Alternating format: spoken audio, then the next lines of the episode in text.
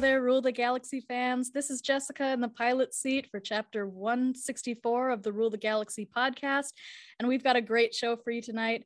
Tonight we are joined by both Nick and D Doc, and we are going to, have a great conversation. We've got a lot to talk about, not everything related to Star Wars, but this is a really big month just for nerds in general. We've got lots of franchises coming out with new TV shows, new content. And so I think that we're just going to kind of spend some time talking about, what we're watching, what we're enjoying, because those things may not be exactly the same, and what we're excited for in this time. So gentlemen, thank you for joining on the conversation. And how are we all doing? Well, we're doing good. Go for it, D-Doc. I'm doing good. After I hosted last Tuesday, I woke up Wednesday morning feeling like crap and was sick all week. Happened to be my first bout with COVID. So I got it for the first time finally in like however long it's been around. And I work at a healthcare place. I honestly thought I've been immune to it at this point. But it was amazing to me because it's like, I had all this energy, hosted the podcast, woke up Wednesday morning and was just like, next thing you know, down for like 6 days, but I'm back. I'm feeling good. I'm ready to have a nice episode of Rule of the Galaxy podcast here. Look at you, you late adopter. Just getting in while it's fading out. I know. I thought I was immune. I really did. I'm just I must have that, I haven't been touched yet, so I'm not sure. But I knock on wood.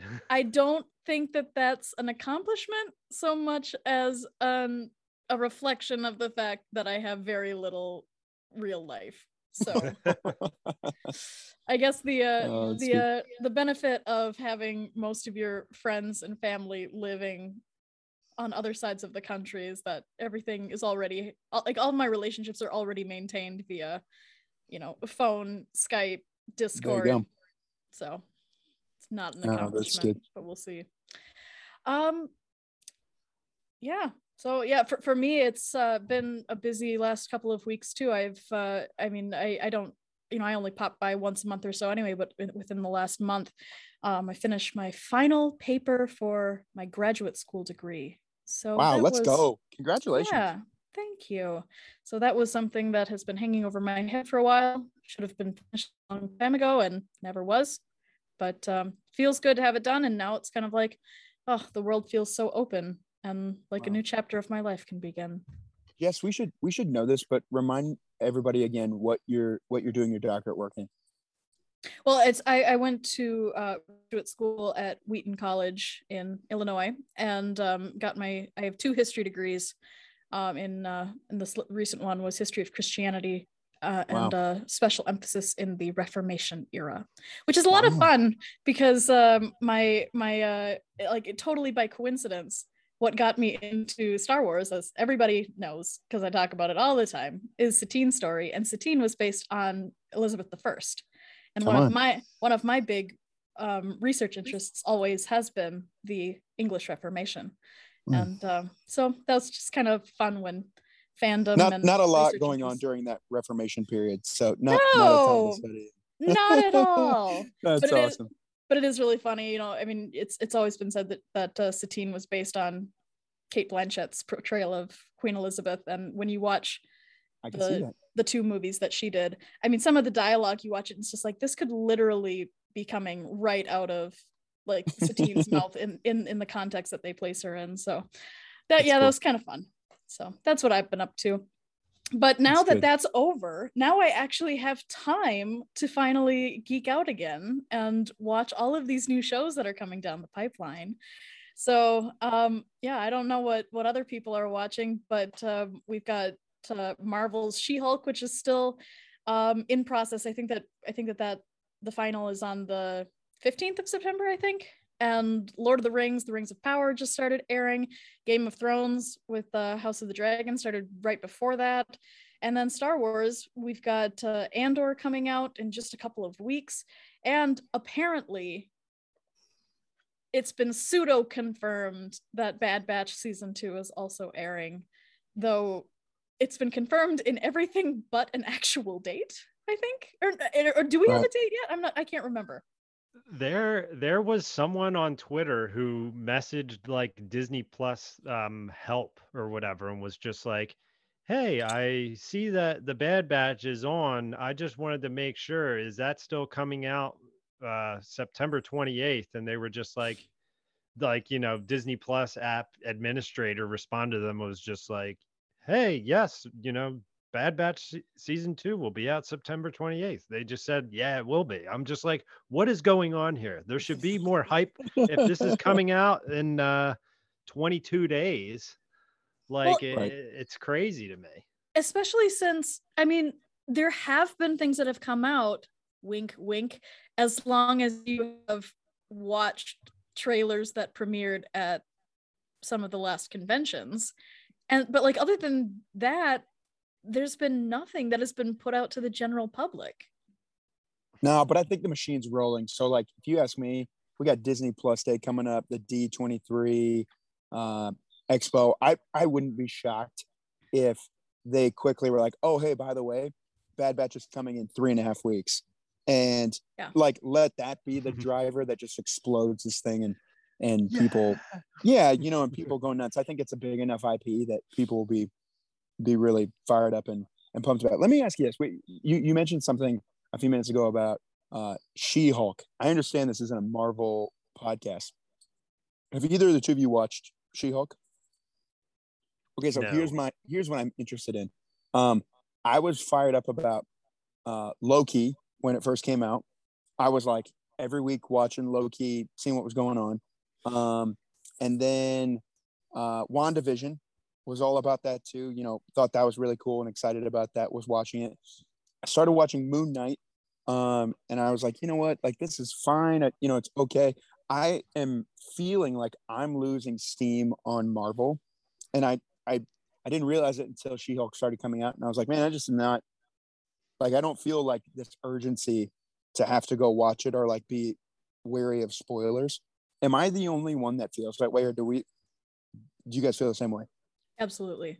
No, I don't know what it is. I mean, I've never been a Marvel fan the way that I've been a Star Wars fan, but I have seen all of the movies. I've enjoyed them. I loved WandaVision. WandaVision was some of the most creative storytelling, that was the greatest premise, perfect introduction to this new era of Marvel TV shows. I don't think anything has come close to the creativity that first show had. And I also just like, I don't know if it's just because I'm more of a casual fan, but I just keep losing steam in terms of like really trying to care about the new stories that they're trying to tell. I watched Loki. That was good. I watched Falcon and Winter Soldier because I was interested in, especially in what was next for those characters. But since then, I just really haven't found a lot that's kept my interest and kept me, you know, tuning in on, you know, for early morning premieres the way that WandaVision did, and then nothing has quite matched that. I felt that way since Avengers Endgame, when you wrap up this incredible, like, it was such a good bow on that series, and then they were like, I watched Loki because I was like, well, that was so great, what's next? But I don't feel like there's been anything. And I know all the Marvel people that listen will be like, well, it's building, bro. Just take a deep breath and enjoy the ride and let it build. but I don't feel like it's doing the same thing as what it did before.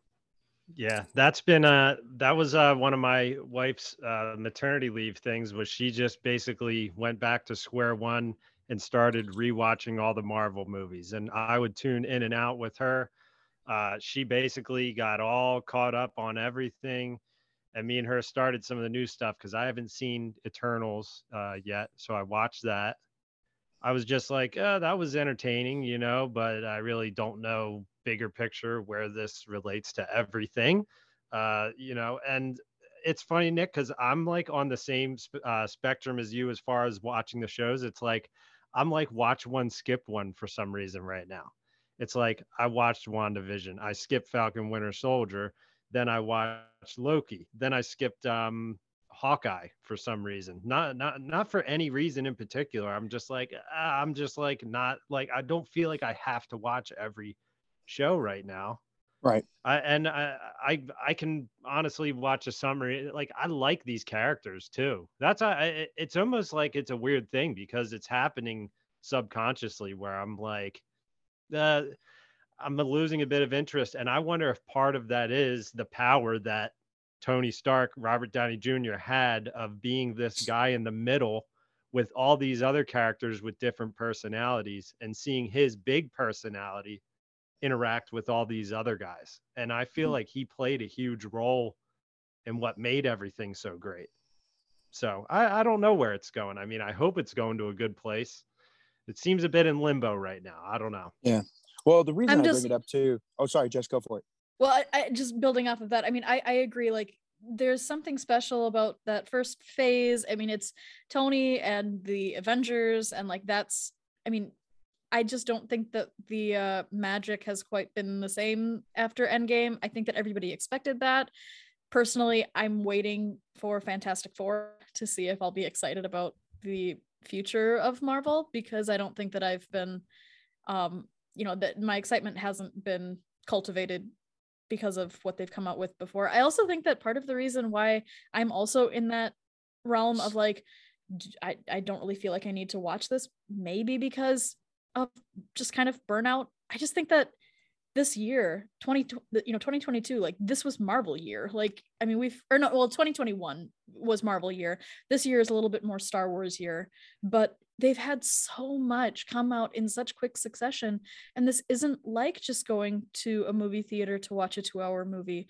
This is, you know, I appreciate that Disney has committed to the episodic viewing format. I personally think that it's a really nice return to, you know, the feeling that I always had in high school of sitting down to like Sci-Fi Fridays and stuff like that. I think that Netflix is shooting themselves in the foot by trying to maintain a binging type of culture. Mm-hmm. But in general, I also do think that like, I think that Marvel has just completely been oversaturated in just the last year. Mm-hmm. Right.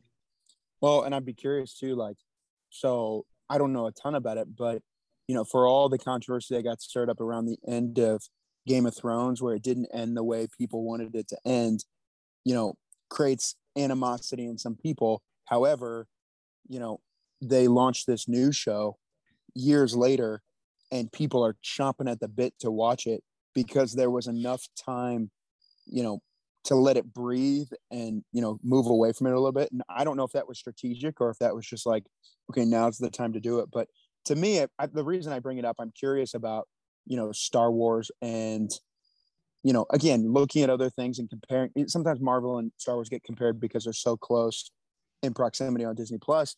I would just be curious, you know, how do you avoid the same trap of burnout and overdoing? And to your point, D Doc, of like, we're potentially 3 weeks away from Bad Batch and nobody's heard nothing about anything. And so like I'm trying to imagine a world where you've got Andor and Bad Batch happening at the exact same time. And that's either really cool because we've worked it out where like they're both happening in the same timeline.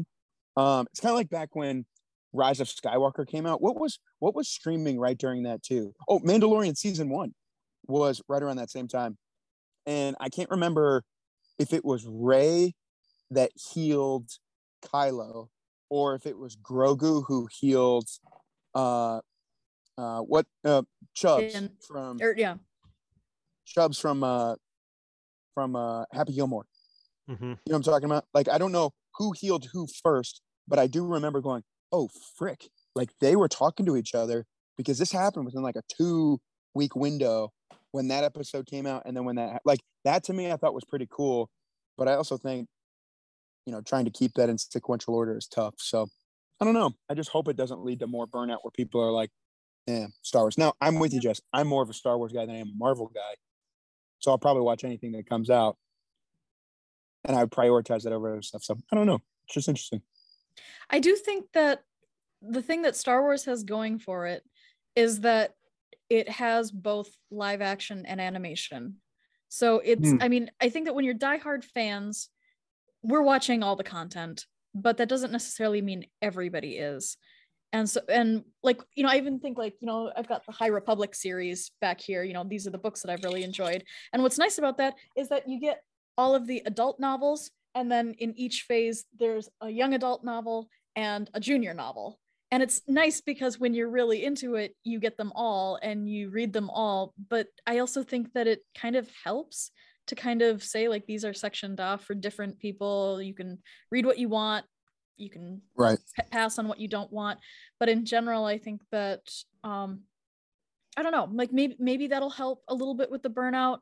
I also think that, I mean, going forward, I mean, I know that most everything right now has really been, well, no, I guess we already have had different eras. So, you know, we've got the Mando era and we've got the, you know, all of the shows that are going with that. And then this year has really been the Kenobi era with, you know, Kenobi and Andor happening, or no, wait, Kenobi is like 10 BBY.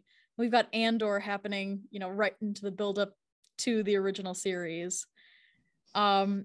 We'll have, and I guess Bad Batch falls into that, you know, post Clone Wars era. We're going to be having a late High Republic show coming out. We're going to have Ahsoka in there. So I don't know. I wonder if the burnout will ever feel quite as significant as Marvel's burnout is, when it's all trying to build off the same material in order to set up one big gigantic story. Personally, honestly, Marvel has just gotten too, I don't want to say too complicated for me, but for me, Marvel was at its peak before Guardians of the Galaxy. And for, like, I've talked about this before, that for me, there was something in me that went, okay, I get why they're trying to bring all of these characters together, but I just think that it's really funny when you watch that first Iron Man movie, to watch that movie, which is like, it's sci-fi, but it's also pretty rooted in reality, and watch that movie and say to yourself, in this universe, there is a talking raccoon and a tree in space. Right. And that's where, like, it gets hard for me, because I'm the kind of sci-fi fantasy nerd who likes pretty defined parameters around the content that I enjoy.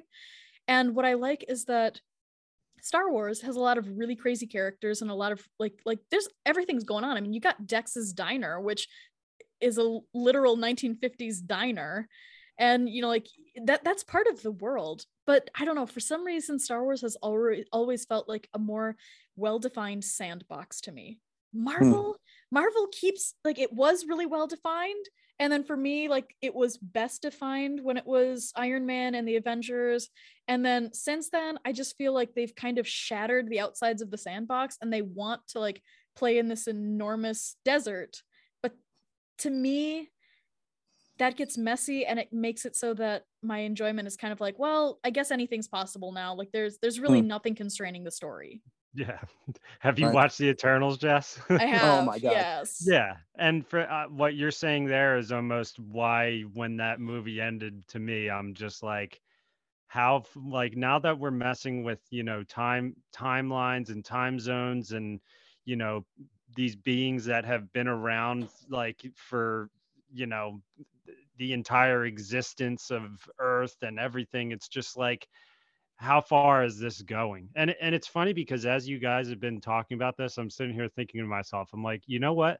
For Marvel, there's times where I'm like, I need to watch this just so I know what's going on. And it feels like you're like, all right, well, I got to watch it just so, you know, in case something comes up in a movie, I guess I just got to know what's going on there. Star Wars, I always want to watch it just because I want to watch it. I'm not worried that, you know, something's going to come up in the Taika Waititi movie when that comes out in 7 years or whenever. But yeah, it's like, I don't retiring. Yeah. I don't know. It's like, sometimes for Marvel, I feel like it's almost something more where I'm like, all right, well, I have to do this if I want to know what's going on. Where Star Wars, I'm just a fan of Star Wars. Where Marvel, I am too. And some of the things where I go into it not expecting to enjoy it, I do enjoy it when it comes to Marvel. But I'm just like, I can't indulge in every single bit of it. There's a lot of it. It's hard to. Well, and I'm glad you brought that up because, you know, Jess, at some point I'll have to pick your brain. Because I think, you know, you talked the idea about having, you know, just such a quantity of stuff to take in that it does create burnout.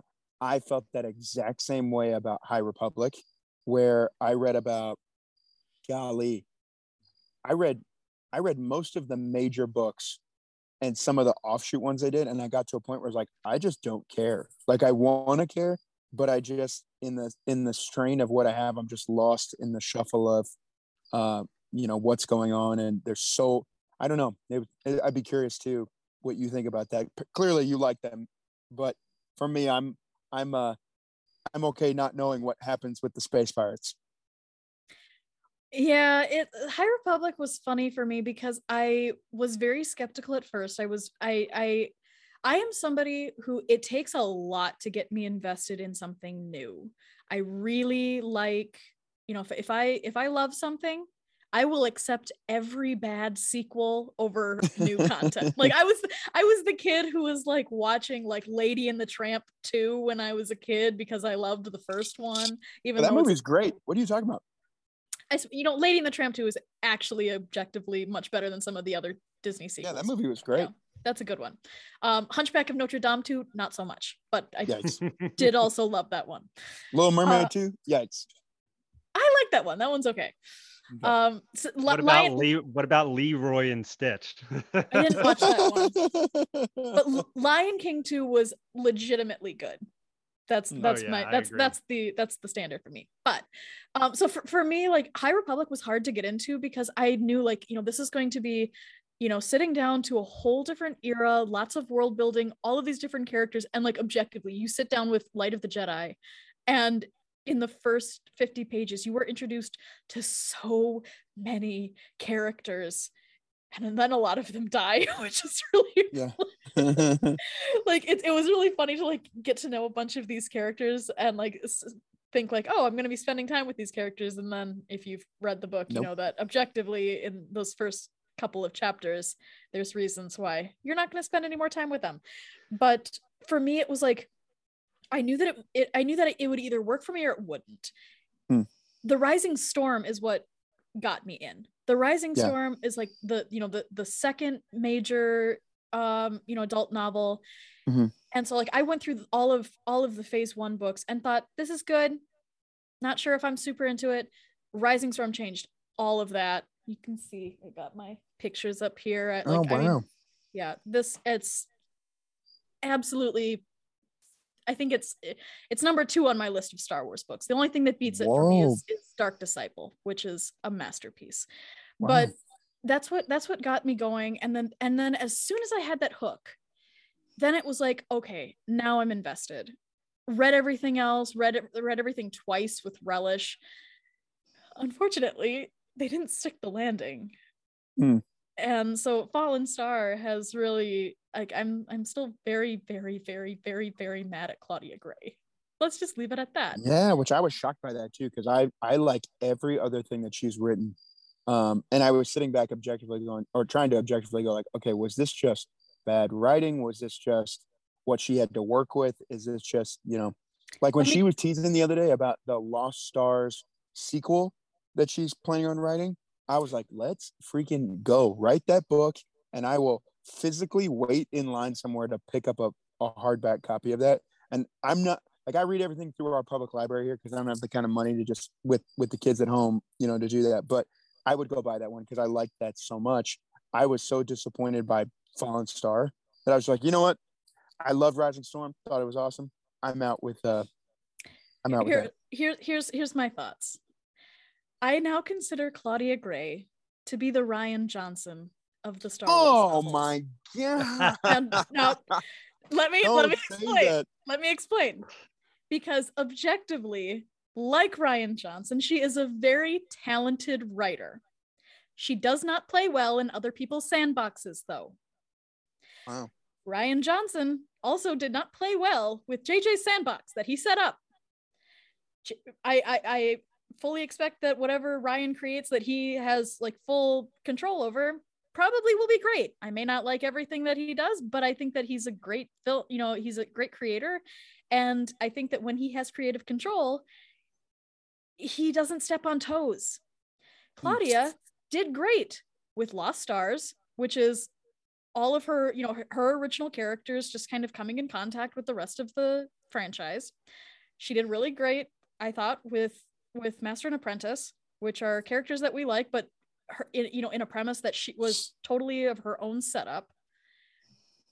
She did really great with Into the Dark and for High Republic, because it was the first young adult novel in the series, so that had a lot of world building. What she doesn't do well is building off of other people in order to continue a story.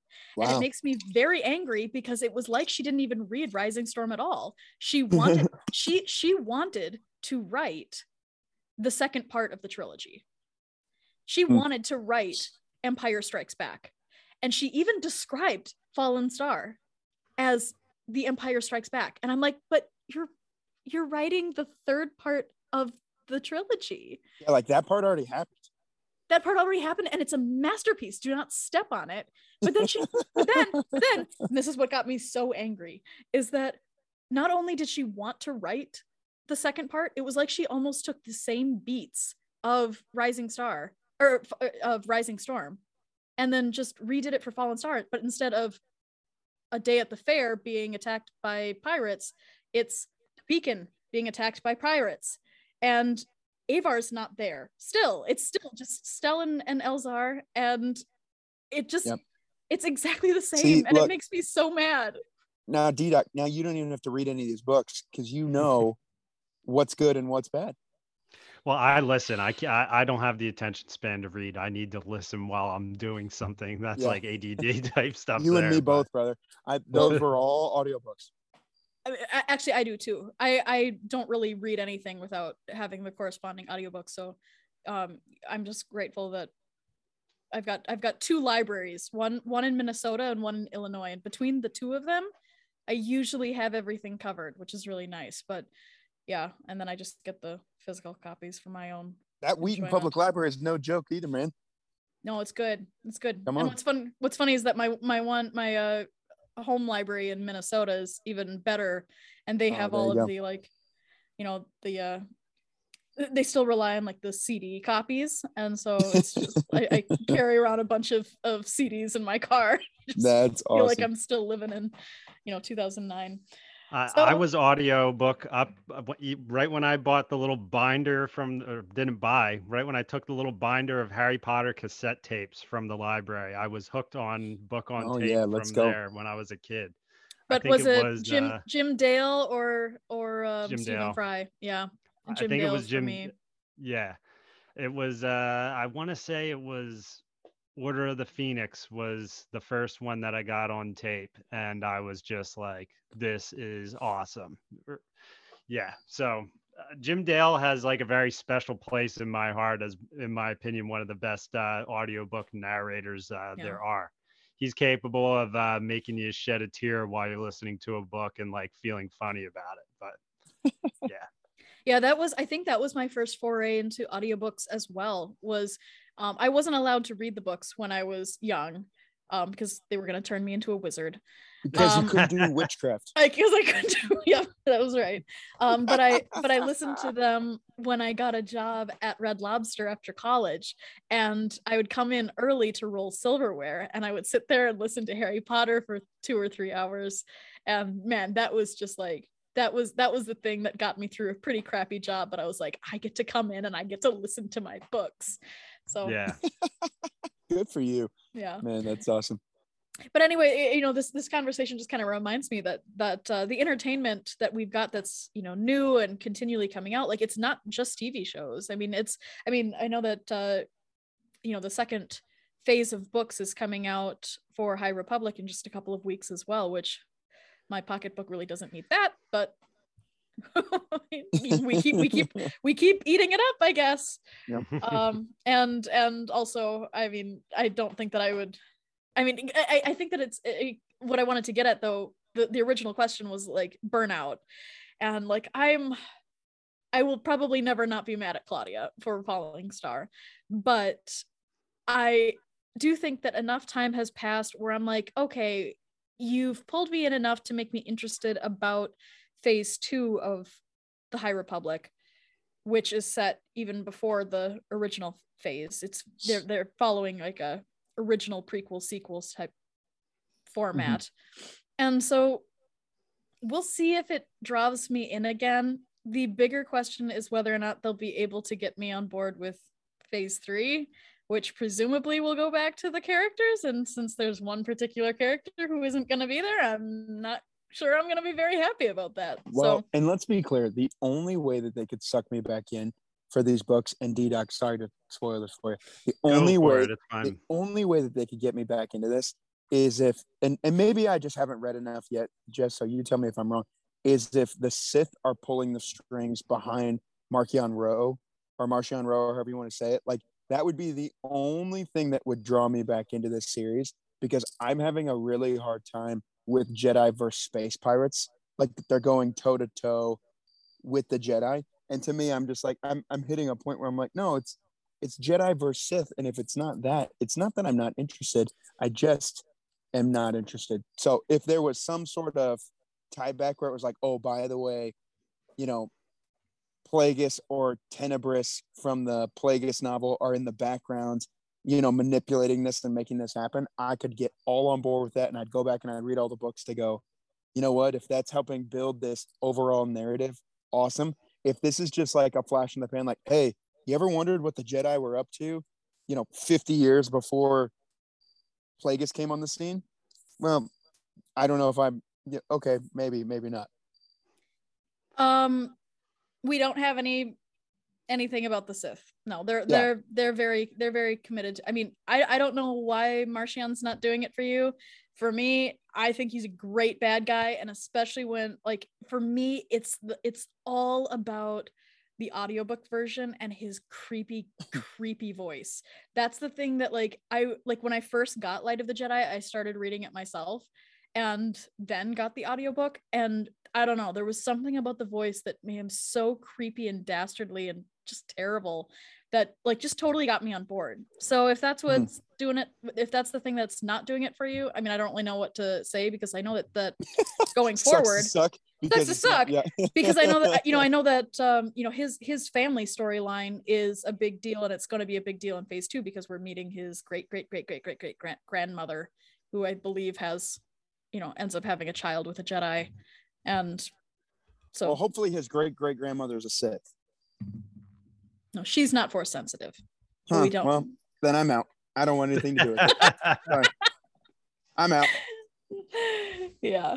So we'll see. I'm like I said, I'm excited for phase 2, but they got a lot. They got a lot of healing that they need to help me do, and I don't think that they're going to be able to do it. So that's fine. It's fine. So let's talk again. Okay, this was one of the things that I wanted to talk about, because we are so in, like, we're so hardcore into this new content TV show streaming era now. When was the last time, like, what was the last movie that you saw in theaters? Mm. And if there's a difference, like, when was the last, like, franchise show that you, you know, franchise content that you saw in theaters? And do you miss that, or do you like the new trend towards longer form storytelling in the form of episodes that you watch in your home? I'm on board with both, honestly. The last thing I went and saw in theaters was Star Wars Rogue One, though, which I've seen like 20 times already. So, yeah, I don't know. I enjoy going to the movies. I've been pretty vocal about it on here. Like, I'm like a big keep the movies alive guy. But again, I'll say it for probably the 10th time. I think that these two things can go hand in hand with each other. I think that shows that have an extremely large audience, such as Game of Thrones or Lord of the Rings, where you're bringing in 10 million people to watch it on opening night. I think that these shows should be finding ways to have their season finales in a freaking movie theater. People, I think, will go to see it in a movie theater. You don't need to do a major release. You don't need to, you know, buy up every single theater in the country. But I mean, if you do, you know, viewings in select theaters, you can make some more money to increase these budgets on these shows. I mean, I would like to see, I would have liked to watch the Mandalorian season finale, Mandalorian season 2 season finale in a movie theater. I know it's short.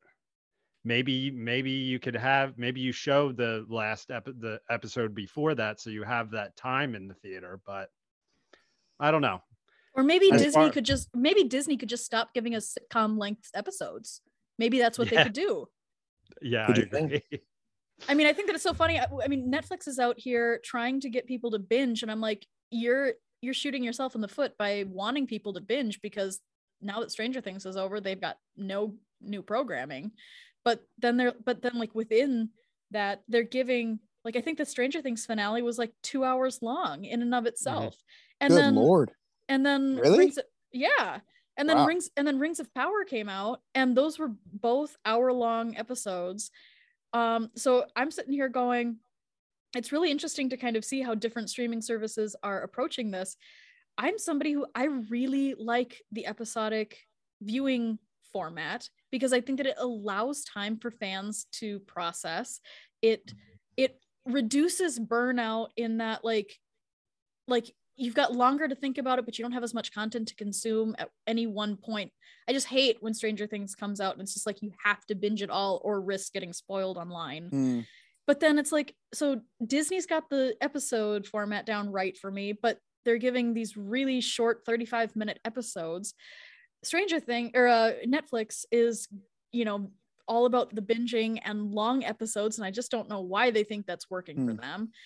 Right now, I mean, I know we're only 2 episodes in, but Amazon seems to have it figured out in terms of, give us a good amount of content periodically. That's a good way to do it. Yeah. Mm-hmm. You know what's funny though, Jess? I would push on that just as far as like with the burnout piece.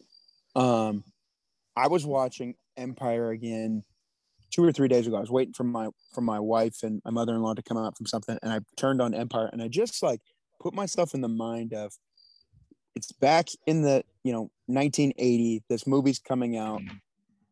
You've only seen A New Hope. You get in, you watch Empire, and your mind is blown and leaking out of your ears watching this happen.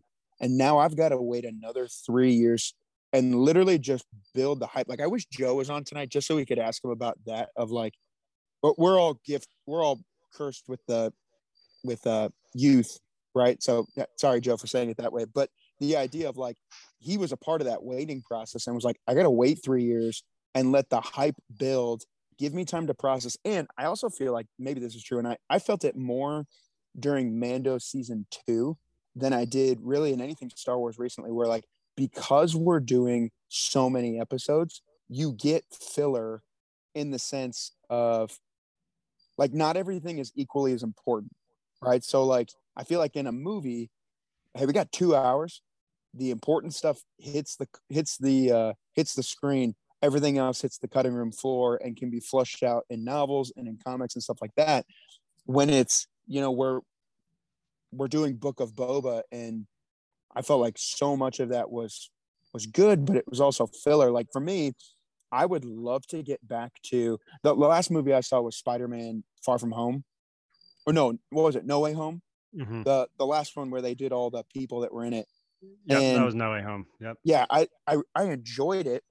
I was leaving though going like, okay, man, when they were releasing Star Wars films like every year for the sequels, even though I wasn't nuts about Last Jedi, I was so excited to like get back into a theater and go see Rise of Skywalker. And even though I didn't love that movie, I haven't felt like I've not gone to a midnight premiere of any, I haven't really even stayed up to watch midnight premiere of Star Wars stuff like I did when it was like, oh, the only option I have is like get in the car and go to the theater. So I see both sides of it. At the same point, I do wonder if that would let it breathe and raise some of the hype if you got back to, hey, we're going to do movies and we're going to give you some time to like let the hunger come back more than just, hey, we're going to wait, you know, a year and a half for a 12 episode series. I don't know. Yeah. I can see the benefit of both. I mean, I do miss what's actually kind of funny is that I always have a curse of like coming into different franchises late in the game. So I didn't find, I was always a Star Wars fan. I watched everything that came out in theaters. I enjoyed it. I even watched all of The Mandalorian season 1, but it wasn't until the pandemic that I found Clone Wars, and that's when I became a fanatic. And so I haven't really seen anything for Star Wars in theaters since I became a true fan. That's not true. I saw Empire Strikes Back when it was re-released, but I was the only one in the theater because of the pandemic. And so that was a bit of a sad, like a sad Hence, again, situation. Why you didn't get COVID. That's exactly. Also there you go. Yeah, but same thing. Like I found Marvel after Endgame had already premiered. Like, you know, I watched Lord of the Rings and The Hobbit. I didn't watch The Last Hobbit because it was just I just didn't care anymore. Oh, yeah. Come on. Do I have to? If you're gonna watch it, go watch. So they released the extended trilogy of all three of those movies. Yeah. And let me tell you, the originals on their own, Bobo, not very good. You watch the extended version, and they actually like put in pieces that help the storyline move across. It's a whole nother franchise when you watch it. Okay. And it's long. I mean, it takes a while, but at the same point, you know, I left the theater after that last one going, what the heck did I just watch? Like, what was this? And then sure enough, they released it on iTunes, the, you know, 3.5 hour version, and you watch it and you're like, this is amazing. Why did they cut this stuff out? Like, they should have just, at this point, to your point, the only people that were going to see the final one were people that were bought into Lord of the Rings series. You should have just played that. Yeah. Well, I mean, to that point, I have a feeling that Rings of Power is going to do for Lord of the Rings what Clone Wars did for Star Wars for me. And so I'm really excited because like what I think is so cool is that again, Lord of the Rings, just like with Marvel, I've always kind of been a casual fan. I've watched everything that's come out in theaters, enjoyed it, but there just hasn't been that connection. And I've never really been sure why. I have so many friends who love Lord of the Rings. I tried reading the books when I was younger, and it was like, I was a voracious reader, but I struggle with Tolkien because he's a master world builder, but kind of to his own detriment. I'm not somebody, you will not pull me in if you emphasize world building over plot and characters. And for me, when I was younger, I had a really hard time getting into Lord of the Rings because it felt like that. What I like about Rings of Power is that it takes those characters that always felt like very one-dimensional to me, namely Galadriel and the elves, and it feels like they're making them more like of a character and like of a culture now. And that's where I'm excited. Like, I know that hardcore Tolkien fans might have different views on things, but what I like is that to me, this feels like a really good on-ramp for people who may not have had the same connection through the books or the movies. Yeah. Okay. Go ahead, Nick. No, you go. I was going to say, I mean, it's funny because to me, Lord of the Rings, it's like you hear people talk about seeing Star Wars in theaters when it came out. And it was like Lord of the Rings hit at a time for me where it was like, I wanted to get into it because it came out around the same time as Harry Potter, but I didn't see the Fellowship in theaters. So I remember it was for my birthday one year, I got the Fellowship extended version. So the extended version was the first version of the Fellowship that I ever watched.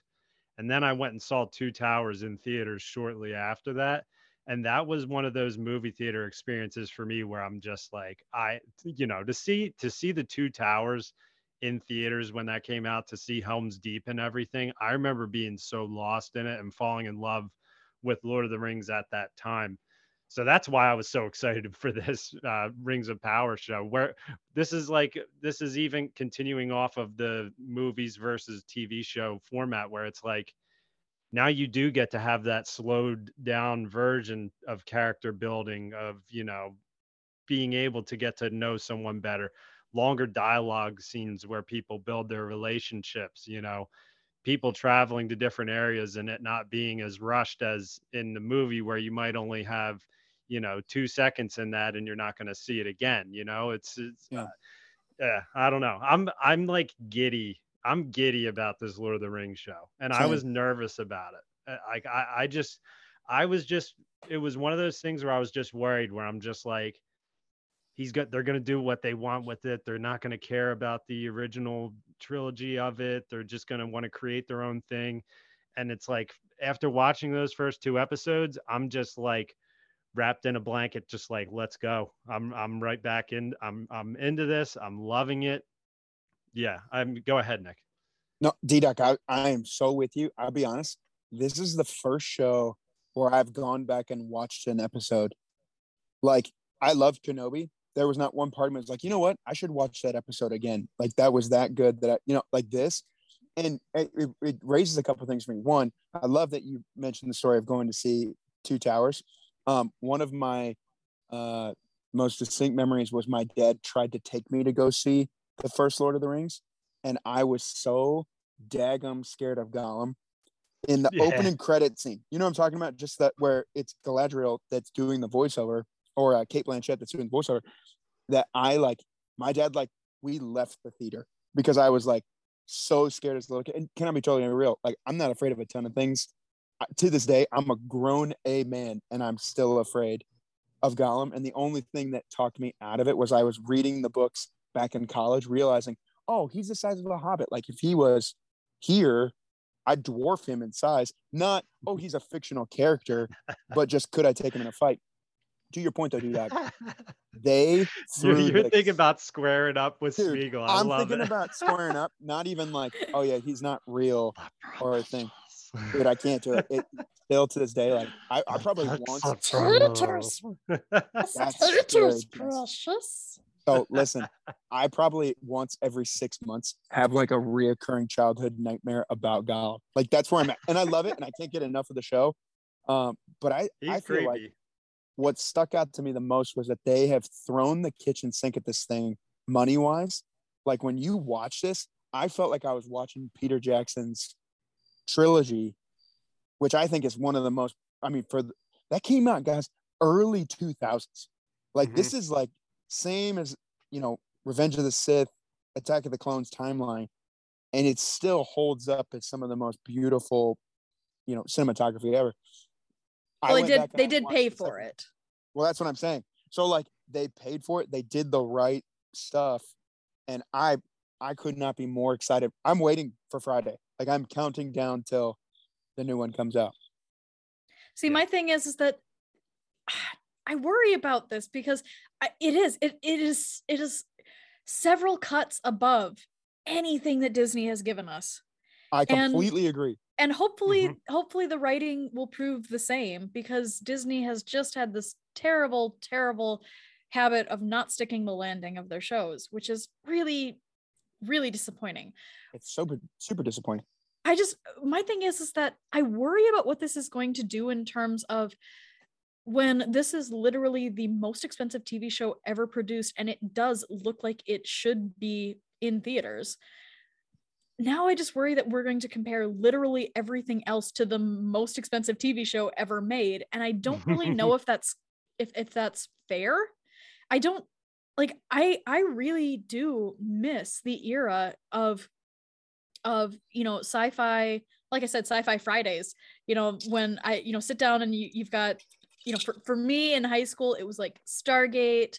I wasn't watching Battlestar Galactica, but it was Battlestar. It was Eureka. It, you know, it was Merlin was airing, like all of these different things. And what I liked was that it was like, you know, 21 or 24 episodes a season, 42 minutes long. And yeah, when you go back and you watch it, things can look pretty primitive, but that was because they were taking this budget and they were spreading it out over all of, you know, these long seasons. And we've already seen how these series are being more and more condensed. Just those 35-minute episodes of Kenobi. How long did we wait? How long did we wait for 6 episodes, some of which were only like 35 minutes long? Yeah. And I'm just like, I know that like I think that people are mistaken when they assume that these shows have unlimited budgets. But we also know that they have good budgets. I mean, it's not like, you know, Disney is skimping on this. So I'm just like, where is this happy medium where, like, I do not want Rings of Power to push other streaming services to once again shorten content just so that the budget can go towards special effects. I do not think that that's right. I think people would have said the same thing about Star Wars back in the 80s of like, So what I appreciate most about this is like when you watch, there are 2 scenes in particular in Rings of Power right now that like my mind is just blown. Like when they go down to Khazad Dûm. Oh my gosh. I mean, just stunning, yep. beautiful world building. And I felt like I watched it and the first thought I was like, we are advancing like film right here, like watching this happen, and like we can't go back. Like you watch this and now you're like, this is how good it's gonna get. And when we watched that ILM documentary that they did, the whole thing was like, it was we need this to make this movie, but it impacted everything we went to from then on out. And so for me, that's what gets me most excited about Rings of Power, I think, is like we've shown that we can do something that's really awesome, and we'd throw tons of money at it. But like, so I'll give you an example. I'm a big Star Trek The Next Generation fan.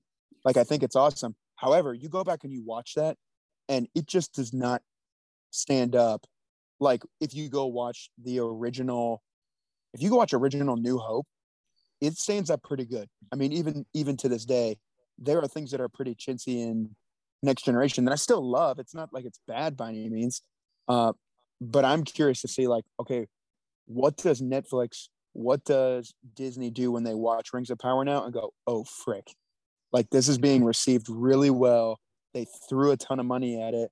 And they've shown that, like, in the slew of content. So, like, you could go spend 6 hours looking for something to watch on Netflix and just, like, barely skim the surface because of the amount of content they have to go, like, no, like, if we're going to bet the farm on something, let's bet it on something that, like when I heard this Amazon Prime show for Netflix Rings of Power was going to be like $1 billion they put into it, I was like, what the, like, that's stupid. That's outrageous. There's no way. And now I watched it and I was like, and it was worth every penny that you put into it. But it won't be, awesome. It won't be if they don't stick the landing. No, in terms of plot and character and stick the landing. Like, what is that? What does that mean?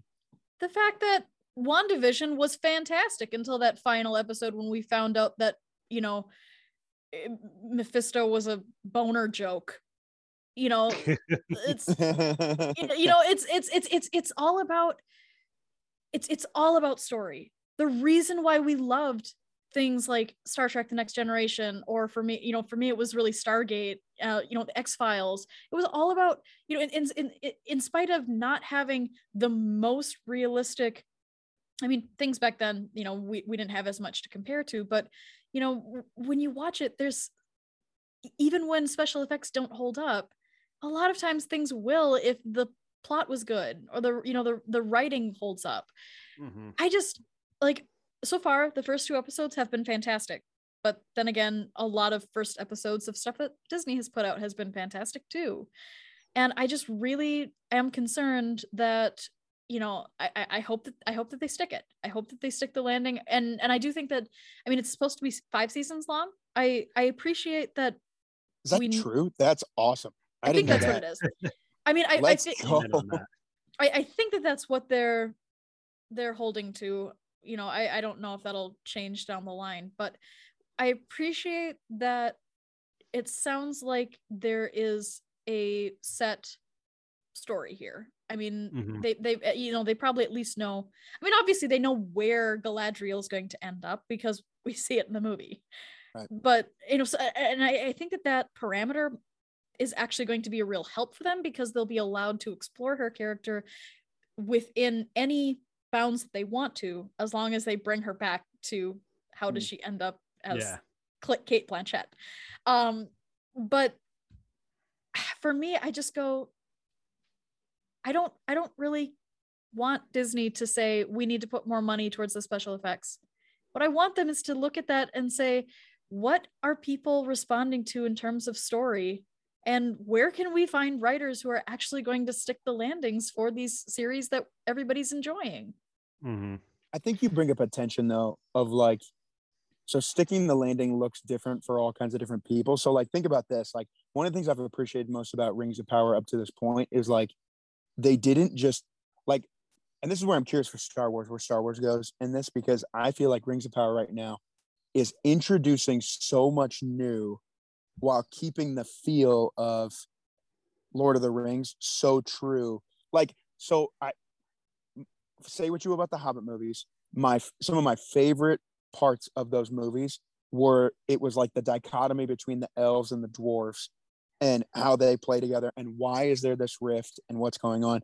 And they went back and they touched on it with brand new characters, minus Elrond, who, you know, is a new character, but new actor doing it. But they paid off that same tension feeling that made you love the originals. And you're like, why do I love this like back and forth so much? And like, they had immediate chemistry that was so good without having to do a bunch of, you know, we talked about in our text message a little bit today, the idea of like, without having to do a ton of cameos or, you know, finish episode one and the Harfoots are like, oh, by the way, this is Bilbo Baggins' great grandfather. You know, like they didn't have to do any of that. And I'm still bought in and I think it's awesome. And I would just be curious, like if you had asked me from the beginning, what do you want in this? I'd be like, well, I want them to stick true to the original story. And that's not actually what I want. I think that's what I want. But what I want is I want you to feel like it while giving me new at the same point without having to just go back to the well. And like, that would be my stick the landing, as opposed to maybe what yours or what D Doc's or what other people, I don't know. It feels a little subjective. Well, I can compound off that, because what I'll say is like, it's funny because Nick, it's episode 2. I went and rewatched it the same night, actually. Yeah. And like you said about Star Wars shows, I haven't done that for them recently. And I don't know what it was, is it was just like for episode 2 Rings of Power, I'm just like, I need to watch that again before I go to bed here real quick. And what I think was good about the Casa Doom, and I'm sorry if I'm, you know, butchering that name, because I know that it's Moria, but it was called Casa Doom. Oh, you killed it. Yeah, you got it, man. Yeah. The visuals really hit in that.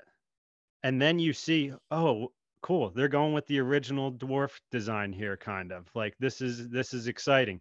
And then the story that happened, that took place inside there while they were there, was awesome. You got to learn more about Elrond's character while he was in there. You got to learn about Prince Doran while he was in there. And he's hilarious. He was like low-key one of my favorite characters so far from the show. Like, he was awesome. I just think that what I think is, never underestimate the power of good dialogue. I think sometimes we get caught in the fact that there needs to be action and happening all the time. There needs to be this. It's like when you have those scenes of, you know, just the scene of Elrond and Doran going up the elevator and talking to each other. Yeah, that was the standout scene. Yeah, you know, it's like, it's just good dialogue. That was some of the things that made Game of Thrones so great, and why I think it brings in the amount of viewership it is on House of the Dragon right now. Is Game of Thrones is a fantasy. My in-laws watch Game of Thrones. They're not like the biggest like fan, like they're movie people, don't get me wrong, but it's like I know a lot of people who watch Game of Thrones who aren't really fantasy people, but I think the thing is the politics and the real world drama that happens in those shows, people enjoy to watch it unfold. Game of Thrones is on a bit of a more extreme level than Lord of the Rings. But yeah, writing. There you go. Writing. But Game of Thrones is the reason why I'm scared. That's true. That's true.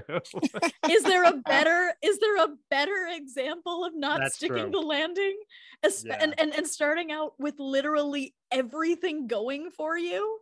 That's what really concerns me. And yes, Game of Thrones had that weird circumstance where it was like starting with all of this, like it was an adaptation of these novels and they had all that to work off of, and then they had to create their own ending, and it just, you know, I get that there was something unique about that maybe just didn't work. That's not what we're dealing with here, and hopefully if the start of Rings of Power is, you know, reflective of the talent of the writers and what they plan to do with it, hopefully it will be much more consistent than what Game of Thrones gave us.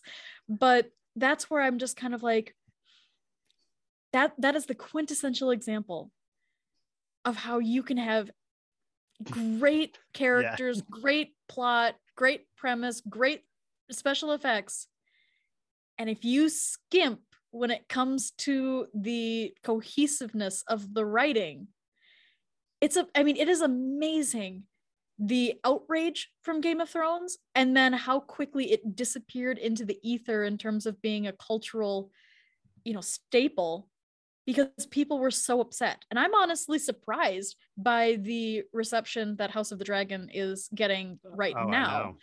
I think that maybe it's both a matter of time. That doesn't shock me. Well, it is, like you said before, it is a matter of some time. It's also a matter of, I think that fans recognize that this is different from Game of Thrones, since this isn't an adaptation that's going to require, you know, a similar formula that Game of Thrones gave. Yeah. But that's my concern. It's all about the story for me. People love what they love. So like, think about this, right? Like how much crap did the prequels get in Star Wars, right? Oh, the wooden dialogue. Hayden Christensen's a robot. Him and Natalie Portman didn't have any chemistry, which when I saw that, I didn't even pick up on that because I was, 10, and I thought that's what love was. And I still think that's what love is. And anybody else who doesn't think that can just fight me on it. But, when you look at this resurgence of what you like, what is the most tapped into timeline piece right now? It's all going back to that time during the Clone Wars. Right, like it's all, Kenobi coming right out of that. Right, it's when Hayden Christensen came back. I've said it on here before. It's like the prodigal son returned.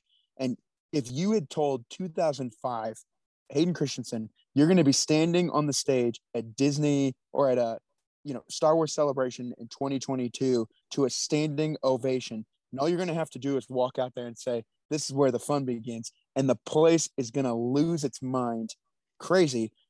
He would have told you were nuts, because people were like, well, no, we hate this and it's not good. I think people want it to be good. And so it doesn't shock me that, House of the Dragon has rebounded and, brought this series back into contention. I still think there are people that are waiting in the wings for him to finish writing these books. And it's going to be a whole nother, resurgence of fandom. Well, if it's better, I mean, it can't be worse, right? So I think that everybody's excited for whatever he'll give, because it can't possibly be worse, right? Yeah, that's awesome. But as we're wrapping up here, the one thing that I am interested in, it strikes me that Star Wars has already gone through this really strange, contentious relationship with canon and legends. Game of Thrones, if George R. R. Martin actually does get the books out, they will also kind of have to deal with the same thing in terms of the TV show versus whatever he gives in the final books. Now there's the question of like, is there anything in the final books that could be influenced by the new TV show? There's going to kind of be this tension there.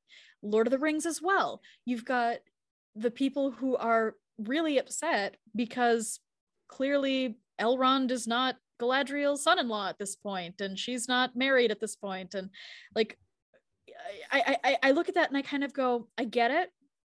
But it reminds me of Star Wars, where we've already had to deal with this tension between conflicting source material. And I'm just wondering, like, what, like, do you guys have thoughts on, like, are we just seeing that in all of these different franchises? Like, is this going to, like, create more of a tension within fandom, or is this something that people are just getting used to? I do think the more content you put out, the more you're going to cannibalize what you already have. So, like, you know, the example of, you know, when Clone Wars Season 7 comes out and Ahsoka buries her lightsabers, you know, out on this snow planet, how it totally just, you know, craps on what E.K. Johnson did in the Ahsoka book, you know, about where she actually buries her lightsaber. You know, like, that's all canon, but it just depends on which one you like, you know, as to, like, what it's going to be. And so, maybe I think the legends, the one thing that I would say, like, Lord of the Rings and Game of Thrones has for it, is that there wasn't, you know, a 30-year time period where all these authors were writing all this. Like, I don't think they'll need to do as clean of a break as, like, what Disney did to say, like, hey, everything that came before it, y'all can still like it, but it doesn't count. Like, I don't think they'll have to do that, just because it's not as extensive as, you know, Star Wars and the Legends canon fight. Right. Mm-hmm. Yeah, I think with Game of Thrones, it will be totally fine, just because what's being told in House of Dragon right now is in the Fire and Blood book. George R. R. Martin has written the history of the Targaryens already. So he knows, we know where, I mean, if you're watching that show, you can easily look up their family tree that leads all the way up from, you know, King Viserys right now to Aegon to Daenerys. Like, you can see what's, you can look at their family tree, and you can look at Rhaenyra and everybody in that show right now, and you can see who's with who, and you're going to be like, oh God, some crazy stuff is going to happen in this show, because that has been written. And George R. R. Martin's more involved in this. I mean, it's George R. R. Martin's fault what happened with Game of Thrones show. He screwed up not finishing his book. Yep. He got disconnected from the show makers. I don't know what the hell happened there, but they kind of went off on their own. If you read the Game of Thrones books, all of the best moments that happened in that show happened hand in hand, written exactly in the books how they happened in the show, and they were the best moments. I sense too much gatekeeping of Lord of the Rings, which gatekeeping is like a new word I hear all the time, and I'm gonna finally use it for once. I sense too much gatekeeping with it, because it's like, if number one, if you go look at the Rings of Power ratings online, they're horrible. It's 39% on Rotten Tomatoes, and really 65 on IMDb and 39% on Rotten Tomatoes, which I posted. That's not on Twitter, from all that, viewers. Yeah, it's irrelevant. Those ratings are just irrelevant at this point. People should just understand that you should just go and watch something for yourself. But it's like, if you just want, I love Lord of the Rings. They're some of my favorite things I've ever seen. I love them. But if you want new stuff, someone's going to have to make new stuff at some point. And if you can't accept that, and the way that you handle it is by going and lashing out about it, it's like, come on. It's just, that's stupid. That's crazy, D Doc. I didn't know that it got ranked that low. I would have been. No, it's not. It's not viewers. It's being review bombed by anybody who believes it's woke. Yeah. Well, so, I get that. I guess what I'm curious in is, like, are they giving reasoning as to why it's ranking that low? Or it's just like, it's so subjective. No, these are just people who are saying that Tolkien's spinning in his grave, and, you know, so it's like black people of the books. Yeah, and racists. Yeah. Oh, jeez. Yeah. All of them are racist, Jess? Every single person who's bashing it? In terms of the purists who are saying, I see what you're saying. I get the diversity. I'm just playing devil's advocate. Yeah. So, but that's I mean, that happened with Ms. Marvel, that happened with She-Hulk, that happened, like, I mean, ratings online do not mean anything anymore. That's the reason why YouTube got rid of the like dislike ratio. It's I mean, I don't know what all of these sites have to do, but Rotten Tomatoes, it simply cannot be what it used to be because it is no longer an accurate reflection of the way that actual viewers are responding. Mm-hmm. Mm.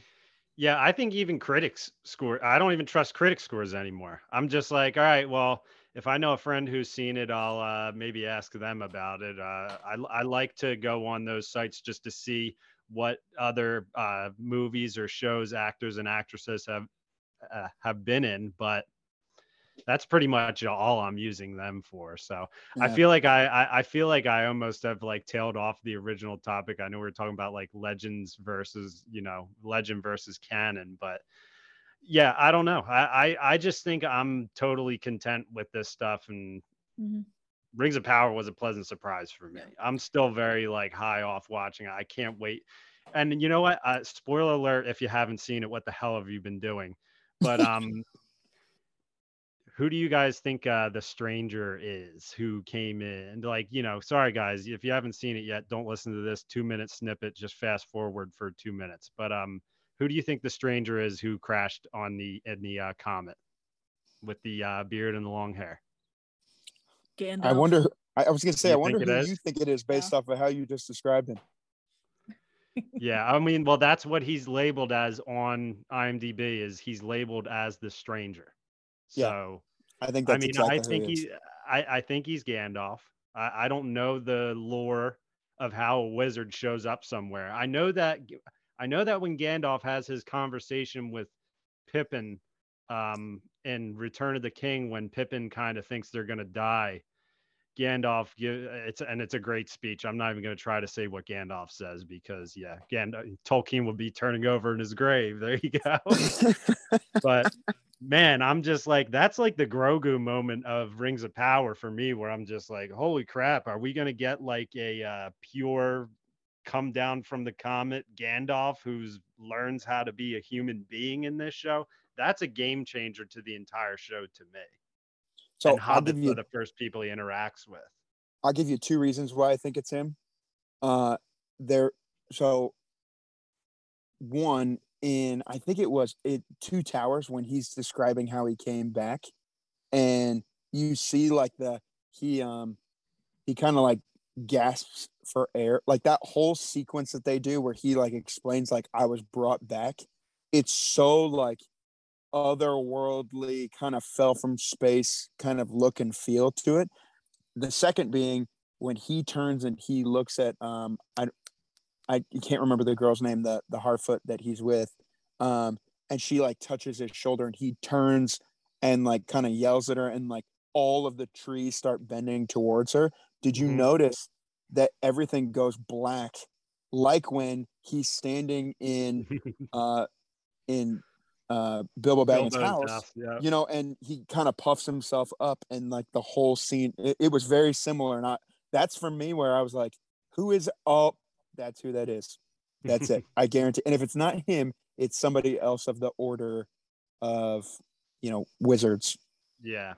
I mean, for me, it's that it's clear from the movies that Galadriel and Gandalf have a past. Like, they clearly know each other. They've clearly been through some stuff together. So they love each other.